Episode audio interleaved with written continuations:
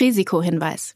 Die Inhalte dieses Podcasts dienen ausschließlich der allgemeinen Information und sind zum einen ohne Gewähr und zum anderen keine Empfehlung zum Kauf oder Verkauf bestimmter Finanzinstrumente. Es handelt sich hierbei nicht um Anlagevermittlung, Anlageberatung oder ähnliches. Ihr entscheidet selbst, was ihr macht. Backers Bets, der Investment-Podcast mit Jan Beckers.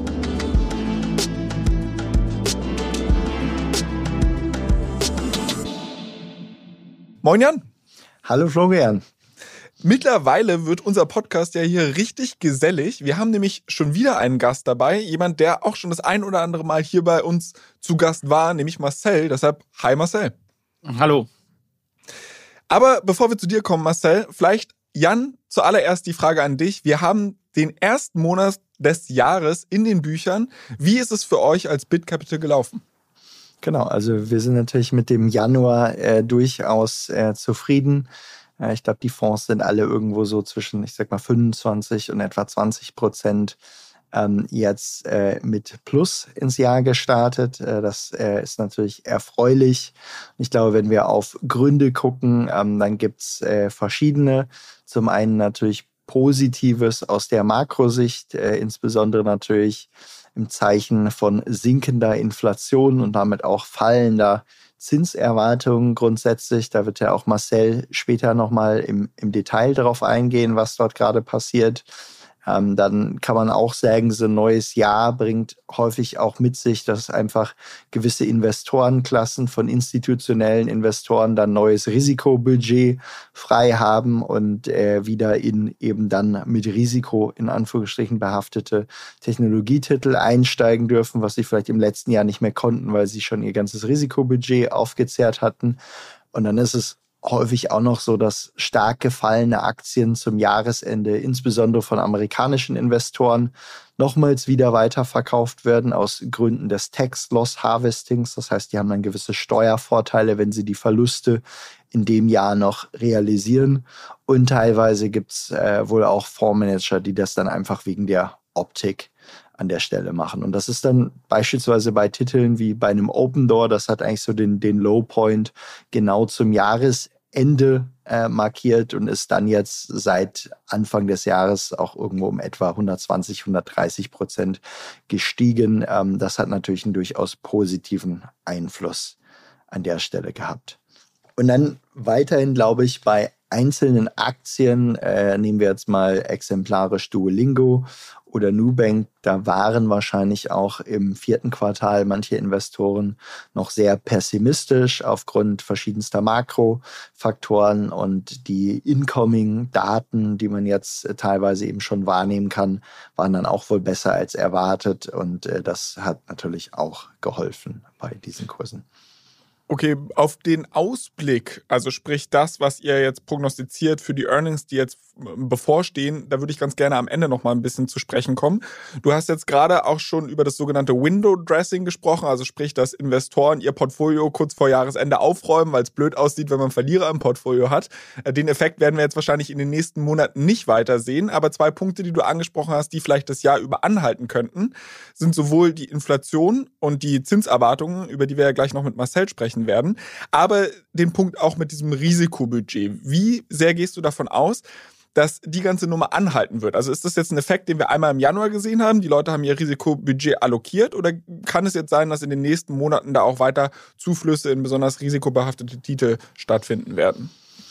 Also ich glaube, grundsätzlich äh, kann diese Entwicklung durchaus, äh, durchaus weitergehen. Ähm, am Ende wird viel davon, was dann genau passiert, wo Investoren wieder comfortable sind, hinzugehen, natürlich jetzt auch an äh, Themen wie Inflation, äh, Zinsen hängen, dann aber eben auch stark an den Unternehmensergebnissen. Und äh, da wird es ja auch in den nächsten Wochen dann weitere Klarheit geben, äh, wie diese jetzt in verschiedenen Kategorien von, von, von Tech-Unternehmen dann ausfallen werden. Okay, der große Treiber, der jetzt schon zweimal gefallen ist, sind wie gesagt Inflation und Zinsen. Äh, Marcel, vielleicht an dich die Frage, was ist da insbesondere in den letzten paar Tagen oder Wochen passiert, äh, dass da so viel Rückenwind für risikobehaftete Titel oder generell den Aktienmarkt kam? Ja, ich glaube, das sind, äh, sind zwei Dinge, die, ähm, die, die gewirkt haben in Bezug auf die Inflation. Das eine ist äh, dann der, der Verfall der sogenannten Headline-Inflation, also der äh, Gesamtinflationsmessung, die halt eben auch die äh, hochvolatilen Preisbestandteile wie Energie und Nahrungsmittel beinhaltet. Und da hat man ja gesehen, dass ähm, die Energiepreise, also zum Beispiel jetzt gemessen am, am US-WTI-Rohölpreis oder auch an ähm, anderen äh, Preisen wie ähm, Sprit in den USA stark gefallen sind. Der Effekt in, in Europa ja sogar noch größer, wenn man sich da den, äh, die Benchmark-Rate anschaut für ähm, unser für unser Erdgas. Das ist eine, eine ähm, niederländische Börse, TTF heißt die. Ähm, da ist der Preis sogar aus den Highs äh, im Sommer um über 80 Prozent gefallen. Und das wirkt dann mit einem gewissen Zeitverzug eben auf diese sogenannte Headline-Inflation. Das, was aber ähm, aus unserer Sicht und auch aus Sicht vieler anderer Marktbeobachter viel wichtiger ist die sogenannte Kerninflationsrate, wo man eben diese hochvolatilen Preisbestandteile eben hinaus, äh, herausrechnet und sich eher bestimmte Güter des, äh, des Kernverbrauchs anschaut, ähm, der, der Konsumenten, ähm, aber eben auch Services sind ein wichtiger Bestandteil dort oder äh, auch ähm, Mietpreise oder Hauspreise. Und die hat ähm, erstmal so eine Art Leveling Off, also so ein, so ein Seitwärtslaufen im vierten Quartal gehabt. Und jetzt sehen wir zunehmend Daten, dass das disinflationär ist. Das heißt, ähm, wir haben zwar noch eine Inflation, das heißt, die Preise steigen noch weiter, aber sie steigen weniger stark als das die letzten drei oder zwölf Monate der Fall war.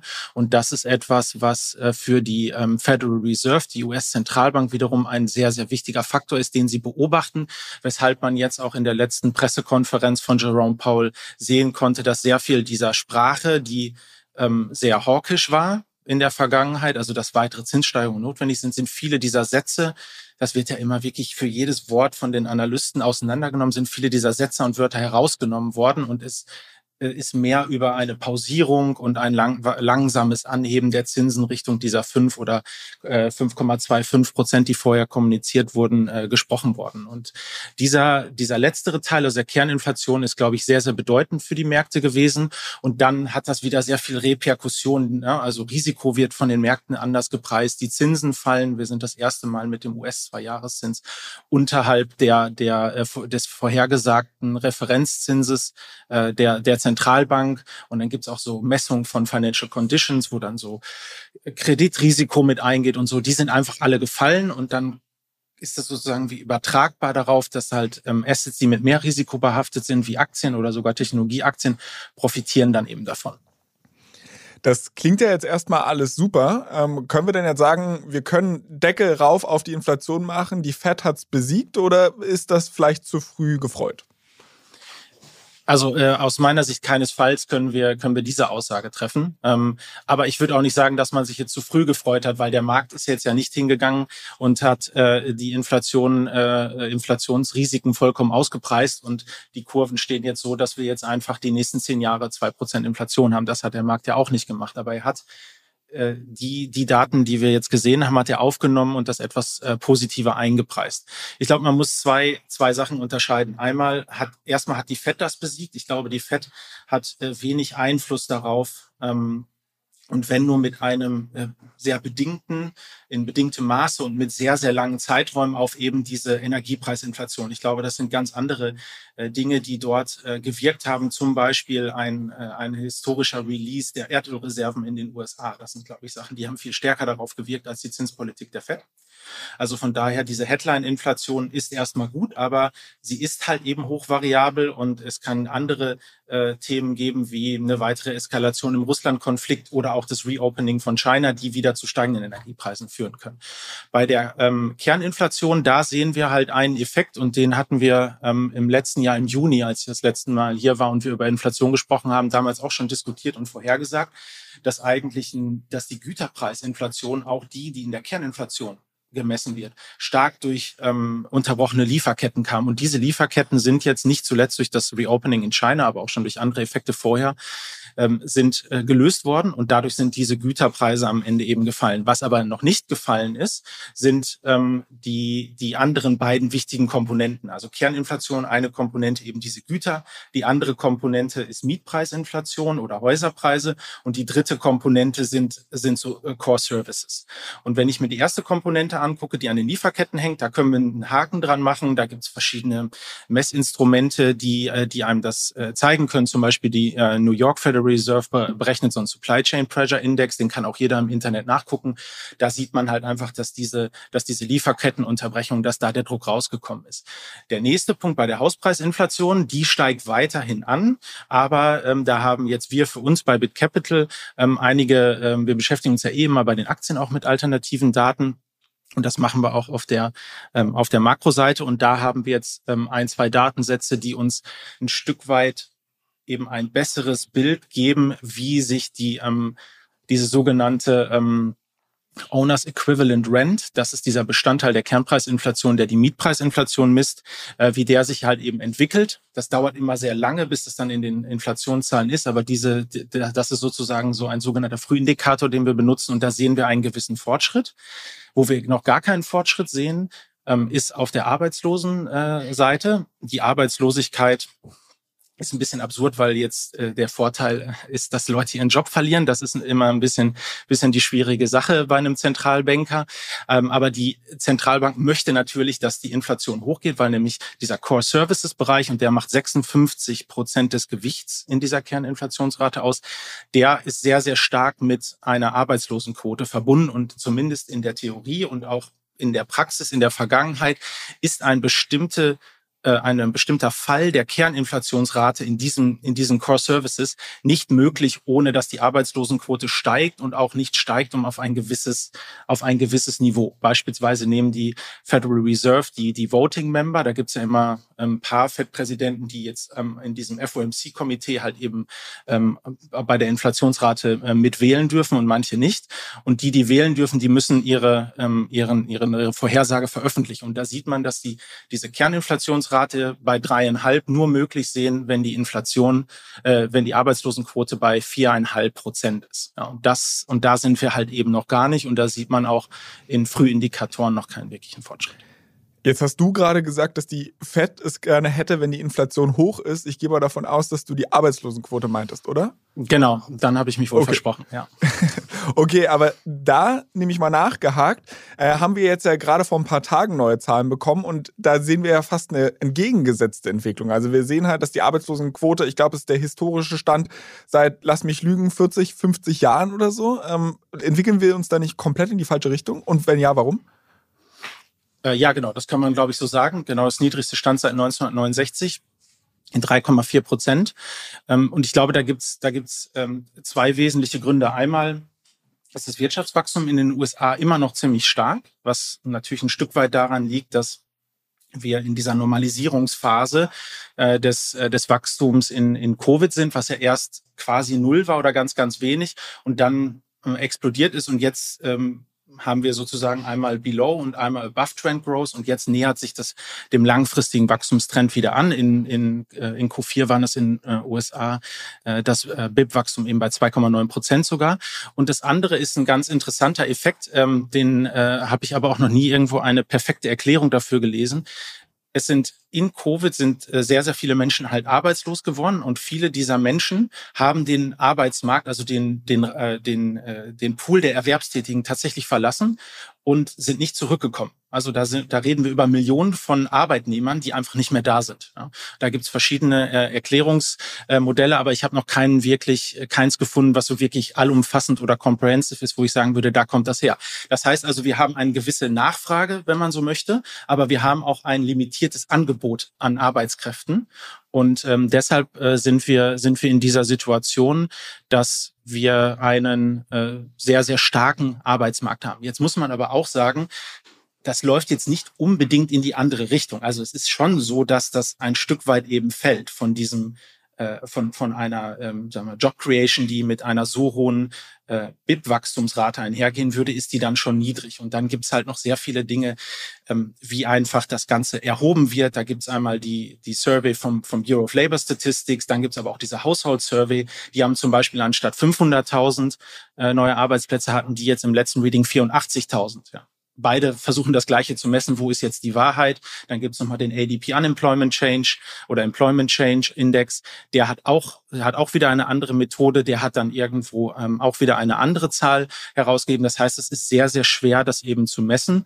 Und ähm, es ist jetzt aber nicht so, dass das jetzt komplett in die andere Richtung läuft. Das kann man jetzt nicht sagen. Die Arbeitslosenquote ja, aber eben diese ganzen anderen sekundären Effekte und, und Maß, äh, Maße, die ich gerade beschrieben hatte, die sind schon vereinbar mit äh, der Richtung, die die äh, Federal Reserve auch will. Okay, jetzt hattest du gerade in deiner Argumentation auch das Reopening von China äh, erwähnt und hat es gesagt, dass im Endeffekt sich dadurch die Lieferketten entspannen und dadurch halt die Güterpreisinflation runtergeht. Gleichzeitig bedeutet es ja aber auch, dass China mehr produziert und wahrscheinlich die Nachfrage nach Rohstoffen hochgehen wird, sodass die Rohstoffpreise als solches wieder steigen sollten. Ähm, werden wir denn nicht wieder in ein paar Monaten dort landen, dass die Inflation wieder steigt aufgrund dieser steigenden Rohstoffpreise? Das kann durchaus sein, ja. Also anders, äh, besser hätte ich das jetzt auch nicht zusammenfassen können und man muss jetzt einfach eben sehen, was, äh, ähm, äh, was sich dann ergibt, ja. Also wenn man sich jetzt den Forecast von Goldman Sachs oder von Morgan Stanley oder von JP Morgan ansieht, jeder hat da ähm, äh, dann eine unterschiedliche Vorhersage, wie sich das am Ende auswirkt. Aber der Wirkmechanismus, der ist klar und bei allen gleich, nämlich insbesondere Kerninflationsrate, die Güterpreise fallen, aber Rohstoffpreise werden steigen und dann ist halt die Frage, äh, was übersetzt sich äh, äh, wohin mehr. Und ich sehe das etwas entspannter, sage ich mal, weil der Großteil dieser Auswirkungen sich erstmal auf diese äh, Headline oder Hauptinflationsrate auswirken wird. Ähm, also positiv auswirken wird, dass sie vielleicht höher ist, aber dass sie dämpfend auf die Kerninflationsrate wirken wird, was der wichtigere Faktor für die Fettzinspolitik ist. Jetzt haben wir ja schon relativ lange über die technischen Feinheiten von Inflationsraten abgenördet. Mich würde mal interessieren, wie ihr überhaupt solche Forecasts macht oder wie ihr euch da eure Meinungen bildet. Also auf was genau schaut ihr jetzt? Du hattest von Headline-Inflation gesprochen, du hattest von Kerninflationsrate gesprochen. Welche Daten bezieht ihr da konkret mit ein? Wie diskutiert ihr das? Weil ich meine, makroökonomische Prognosen zu treffen, ist ja unfassbar schwer. Ja, absolut. Und äh, ich, äh, es gibt ja auch genügend äh, empirische Studien, die beweisen, dass man äh, alleine damit irgendwie ähm, das die Leute häufig damit daneben liegen und dann ist es noch viel schwieriger und ich habe das ja eine Zeit lang in meinem Leben gemacht, Makro-Trading, ist es noch viel schwieriger, damit Geld zu verdienen. Das heißt also, wir machen diese ganzen Forecasts und wir haben auch eigene Modelle, ähm, wo wir dann halt eben äh, diese, diese alternativen Daten teilweise auch reinfüttern und auch selber vorhersagen, wo sollte die, äh, die Headline-Inflation oder die Core-Inflation jetzt liegen, ähm, Mitte des Sommers oder Ende des ersten Quartals. Aber wir würden uns, wir würden das niemals mit sehr, sehr hohem Gewicht in unsere Entscheidung einbeziehen, sondern es ist wieder ein weiterer Datenpunkt, den wir dann äh, gemeinsam mit dem Investmentteam einwerten für uns und dann ähm, versuchen wir unsere Portfolien dann entsprechend aufzustellen. Ja, also es ist nicht so, dass wir hier komplexe Modelle fahren und dann drauf traden, in Anführungsstrichen.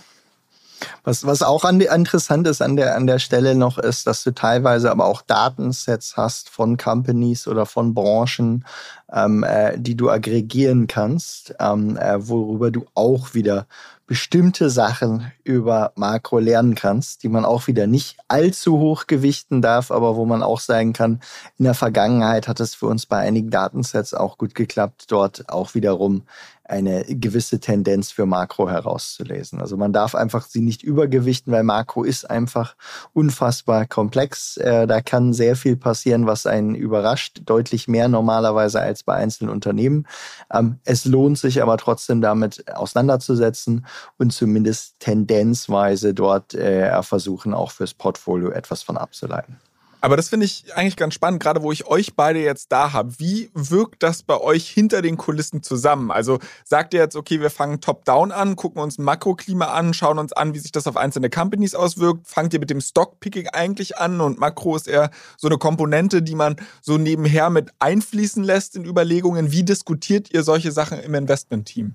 Ja, also wir haben zweimal im, äh, in der Woche ein Meeting, wo eben unser, äh, unser Bottom-up Team äh, oder davon äh, letzten Endes die, die führenden Köpfe zusammen mit unserem ja deutlich kleineren Makro- und Quant-Team zusammenkommen. Und in dieser Runde diskutieren wir dann jeweils die einzelnen Beobachtungen, die wir äh, aus den verschiedenen Richtungen haben und fügen sie dann im Rahmen von unserer Diskussion einfach zu vielleicht einer Gesamtthese zusammen, die wir, die wir an der Stelle haben. Okay, dann lass uns doch mal vielleicht für die oder über die Gesamtthese sprechen, die jetzt für die nächsten Wochen angedacht ist. Wir sind kurz vor der Earnings Season oder im Endeffekt hat sie eigentlich schon begonnen. Wir haben die ein oder andere Enttäuschung gesehen. Wir haben auch positive Überraschungen, wie zum Beispiel bei Facebook gesehen äh, oder positiv in Anführungszeichen vielleicht. Zumindest hat die Aktie positiv reagiert. Ähm, wie positioniert ihr euch für diese Earnings Season? Wie blickst du darauf und wie denkst du auch, wird dieses makroökonomische Klima, was wir gerade besprochen haben, sich da auch künftig darauf auswirken? Ja, also grundsätzlich sind wir jetzt, was unsere Unternehmen angeht und die Earnings Season äh, relativ äh, positiv äh, gestimmt. Wir haben es ja gerade schon angedeutet, dass irgendwie große Positionen, äh, die wir halten, einfach wir auch durchweg durchs letzte Quartal beobachten konnten, dass eigentlich die Datenlage dort besser aussieht, als der Markt es vielleicht gedacht hat aufgrund verschiedener Makrothemen. Und da, ich sag mal, könnte man einen Nubank äh, sicherlich reinnehmen, wo sich die Aktie ja auch schon seitdem ganz gut erholt hat, aber wo wir auch durchaus äh, weiteres gutes Aufwärtspotenzial sehen. Ähm, das ist aber auch bei einigen anderen Aktien so. Insofern sind wir dort erstmal recht, recht positiv gestimmt. Und dann muss man immer noch sagen, ähm, wir haben ja jetzt weiterhin bei den Titeln, in die wir investieren, häufig den Höhepunkt vieler Aktien irgendwo im Laufe von 2021 gesehen. Und wir haben teilweise seitdem irgendwo zwischen, ich sag mal, 50 und 200 Prozent Wachstum aber bei den Business KPIs von diesen Unternehmen gese gesehen. Und das wird jetzt mit jeden Earnings, die rauskommen, immer noch mal günstiger an der Stelle. Und das heißt, die Schere ist sehr, sehr weit aufgegangen zwischen äh, quasi stark gefallenen Valuations, aber sich eigentlich stetig verbessernden Business KPIs. Und das macht uns, wenn wir jetzt natürlich auf das gesamte Jahr 2023 äh, gucken, eigentlich ziemlich optimistisch, ähm, dass die wahrscheinliche Richtung einfach für die Aktienkurse in unserem Universum oder speziell im Portfolio eher nach oben ist, ähm, wenn nicht noch einmal wieder ein ganz starker Makroschock äh, jetzt äh, dazwischen kommt. Aber das viel wahrscheinlichere Szenario ist, dass du so ein bisschen das Wechselspiel hast äh, zwischen, äh, es kommt mal wieder irgendwie was Positives rein, ein bisschen etwas Negatives Makro, was dann aber eher so ein bisschen sich irgendwo die Waage hält und häufig im, im, im, im Laufe des Jahres äh, wahrscheinlich dann eher in eine positive Richtung trendet. Äh, das ist so, wie wir gerade drauf gucken. Jetzt gab es aber gerade aus der Tech-Ecke schon die ein oder andere Enttäuschung, was die Earnings angeht. Also wir nehmen hier gerade an einem Dienstag auf. Ähm, gestern Nacht hatte Pinterest Zahlen veröffentlicht, die nicht so gut waren. Äh, die Aktie ist daraufhin, glaube ich, um fast 15 Prozent abgeschmiert. Wir hatten letzte Woche Snapchat, die auch äh, ja im Endeffekt katastrophale Zahlen mal wieder vorgelegt haben besteht nicht die Gefahr, dass wir solche Überraschungen jetzt noch häufiger sehen und die Companies halt eben dieses Wachstum, was du besprochen hattest gerade, von Peak 2021 bis jetzt einfach nicht mehr halten können und sich das entschleunigt? Ich glaube, wir haben teilweise zwar bei manchen Unternehmen Zahlen gesehen, die jetzt, ich sag mal, initial nicht gut aufgenommen wurden, wo sich dann aber die Aktie danach auch stark recovered hat äh, an der Stelle. Und das deutet eben darauf hin, dass einfach ganz viel schlechte Zahlen schon eingepreist waren. Wir haben ja auch bei ganz vielen Titeln weiterhin eine, eine, eine hohe Short-Quote, äh, mit denen die auch ins Jahr gestiegen äh, reingestartet sind. Und diese Shorts mussten aber inzwischen teilweise aufgelöst werden, eben weil äh, ja auch äh, viele der Short Investoren ja eher makro getrieben sind und die sich vielleicht einen ganzen Basket an 50 Shorts zusammenkaufen, eher aus Makro-Einflussfaktoren und jetzt eher aus, eh weniger aus Company-individuellen ähm, äh, Faktoren. Und äh, genau dort äh, kamen ja dann auch viele Käufe her, nämlich von Short-Investoren, die sich jetzt wieder eindecken mussten, weil sie das Risiko eben nicht mehr tragen wollten, dass sie jetzt auf diese Titel short sind. Okay, wenn ich für mich das mal so zusammenfasse, du bist, was die nahe Zukunft der geschäftlichen Entwicklung eurer Companies angeht, sehr äh, optimistisch gestimmt. Wie sieht es denn da an der Kryptofront aus? Also ich glaube, wir sollten jetzt nicht probieren, die ganz nahe Zukunft von, von, von Krypto hier, äh, äh, ich sag mal, äh, irgendwie tagesweise zu, ähm, zu, ähm, äh, zu versuchen zu prognostizieren. Ähm, wir haben ja vor, ich glaube, in der, in der ersten Folge ähm, äh, Anfang des Jahres und auch in der danach kommenden Folge nochmal gesagt, dass wir eigentlich ein wahrscheinlich recht positives Jahr für Krypto vor uns sehen. Einfach aufgrund des Faktors, dass die Zinsen vielleicht noch weiter steigen, aber wahrscheinlich nicht mehr massiv steigen und ja auch zumindest schon gewisse Tendenzen zu, zu dann folgenden Zinssenkungen eingepreist sind. Ich glaube, das bleibt weiterhin der, der wichtigste Faktor.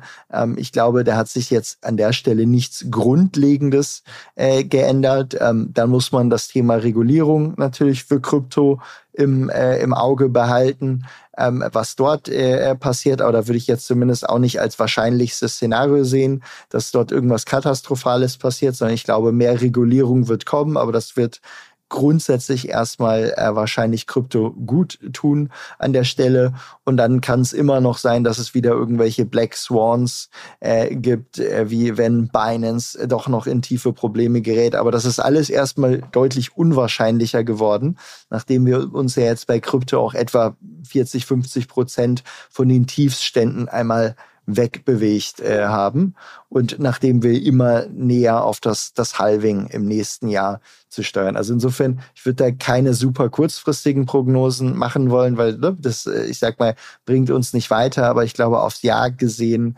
ähm, äh, sehen wir durchaus äh, ziemlich positive Vorzeichen ähm, für Krypto. Wohlgemerkt aber, äh, wir stehen weiter dazu. 99 Prozent der Coins äh, werden wahrscheinlich auf Null fallen. Das heißt, äh, es kommt extrem auf die Selektion an der Stelle an.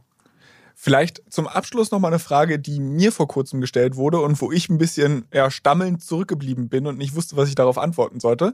Und zwar, wird ja Bitcoin und Co. häufig als das neue digitale Gold bezeichnet. Und natürlich ist die Volatilität oder beziehungsweise das Verhalten dieses Assets ganz anders als Gold. Also wir sehen halt jetzt eher, wenn das, die Risikoaffinität im Markt runtergeht, dann halt auch Bitcoin und Co. abschmieren. Aber trotzdem würde mich mal der ganz langfristige Ausblick von euch beiden interessieren.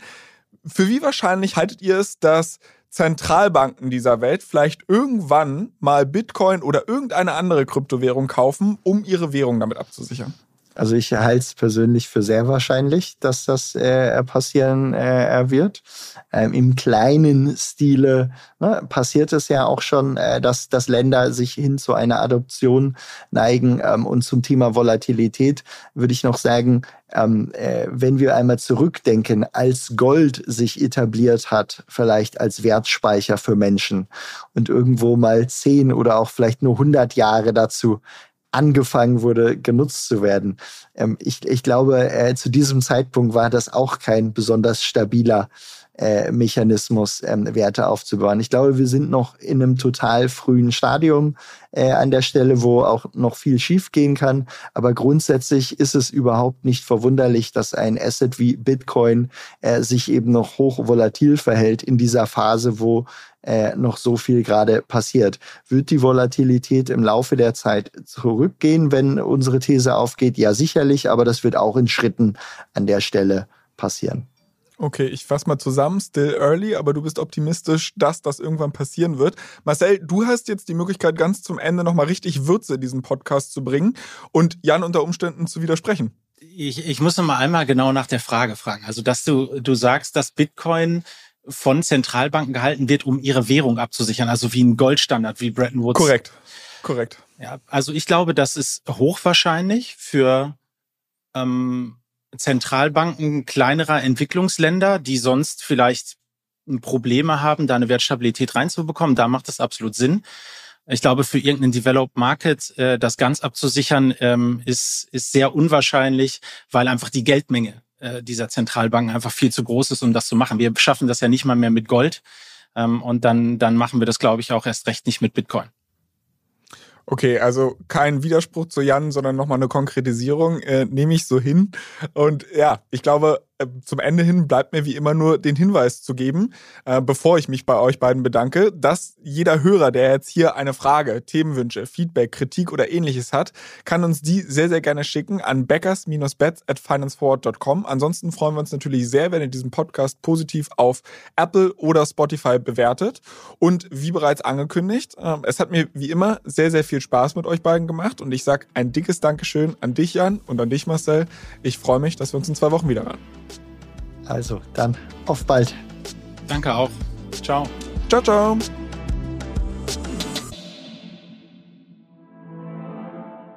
Dieser Podcast wird euch präsentiert von BitCapital und Finance Forward. Die Produktion wie auch die redaktionelle Verantwortung für die Inhalte liegen bei der Podstars GmbH.